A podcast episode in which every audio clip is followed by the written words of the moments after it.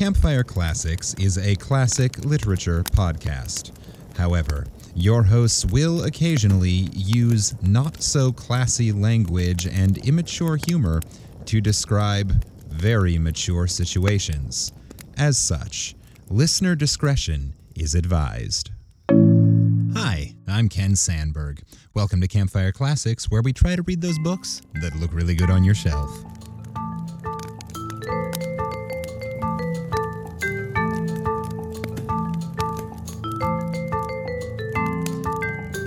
We're taking a break from our regularly scheduled programming to bring you this psychic break. This week's episode brought to you by the letter N for Nyarlathotep, which is the H.P. Lovecraft story we'll be reading this week. I hope you enjoy. Let's start this fire.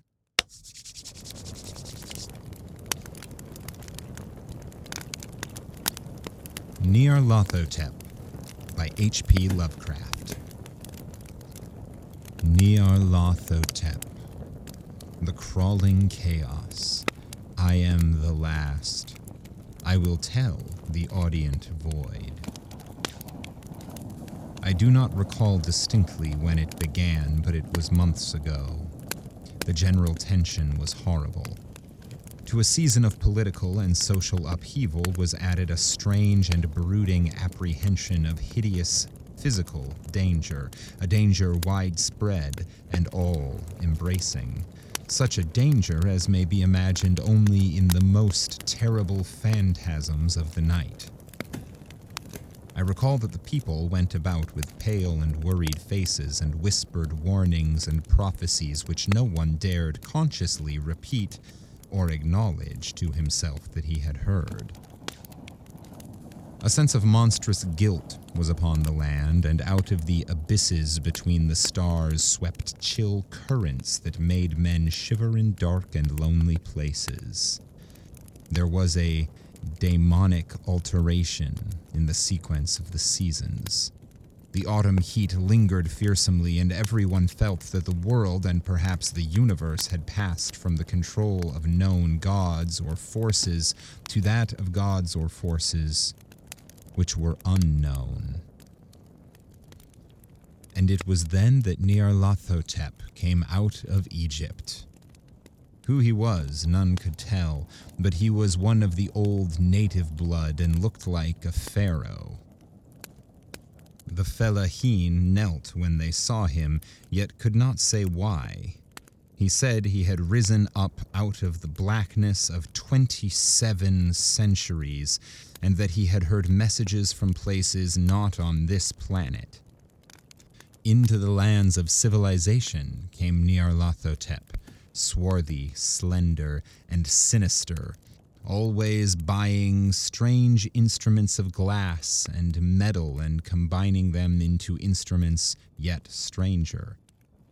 He spoke much of the sciences of electricity and psychology, and gave exhibitions of power which sent his spectators away speechless, yet which swelled his fame to exceeding magnitude. Men advised one another to see Nyarlathotep, and shuddered. And where Nyarlathotep went, rest vanished. For the small hours were rent with the screams of nightmare. Never before had the screams of nightmare been such a public problem. Now the wise men almost wished they could forbid sleep in the small hours, that the shrieks of cities might less horribly disturb the pale, pitying moon as it glimmered on green waters gliding under bridges and old steeples crumbling against a sickly sky. I remember when Nyarlathotep came to my city, the great, the old, the terrible city of unnumbered crimes. My friend had told me of him and of the impelling fascination and allurement of his revelations, and I burned with eagerness to explore his uttermost mysteries. My friend said they were horrible and impressive beyond my most fevered imaginings, and what was thrown on a screen in the darkened room prophesied things none but Nyarlathotep dared prophesy. and in the sputter of his sparks there was taken from men that which had never been taken before, yet which showed only in the eyes. And I heard it hinted abroad that those who knew Nyarlathotep looked on sights which others saw not.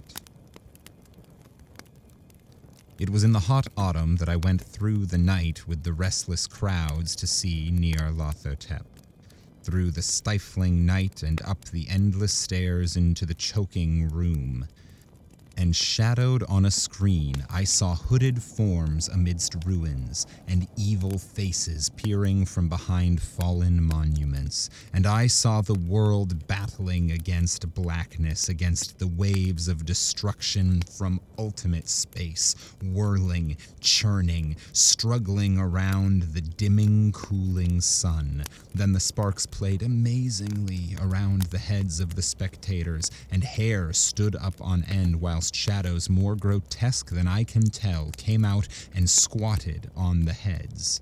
And when I, who was colder and more scientific than the rest, mumbled a trembling protest about imposture and static electricity, Nyarlathotep drove us all out, down the dizzy stairs, into the damp, hot, deserted midnight streets.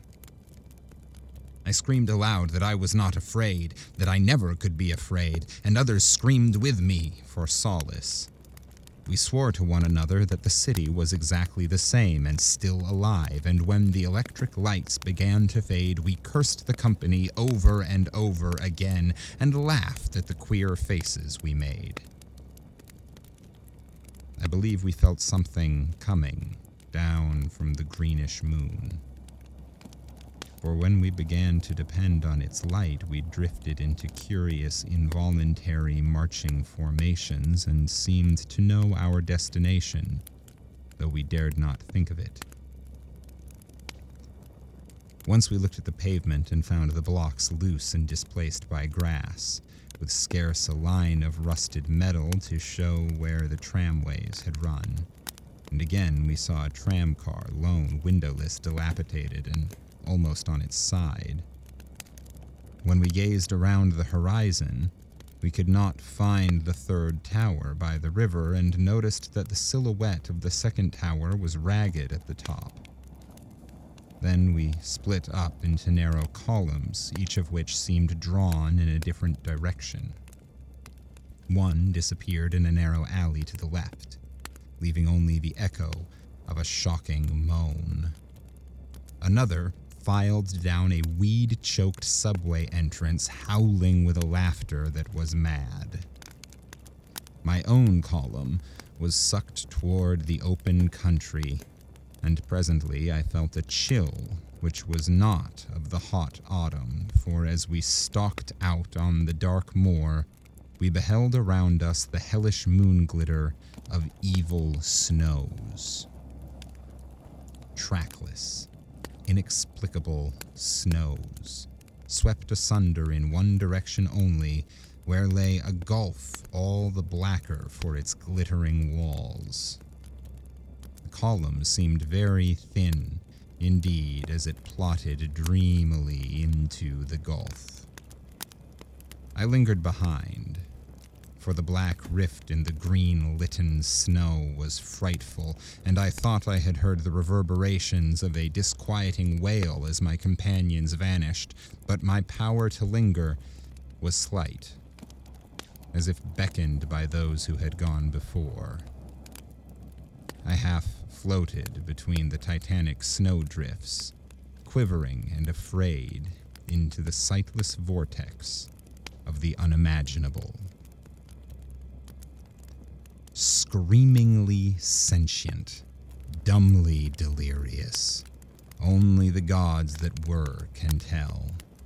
A sickened, sensitive shadow writhing in hands that are not hands, and whirled blindly past ghastly midnights of rotting creation, corpses of dead worlds with sores that were cities, charnel winds that brush the pallid stars and make them flicker low. Beyond, the world's vague ghost of monstrous things, half seen columns of unsanctified temples that rest on nameless rocks beneath space and reach up to dizzy vacua above the spheres of light and darkness.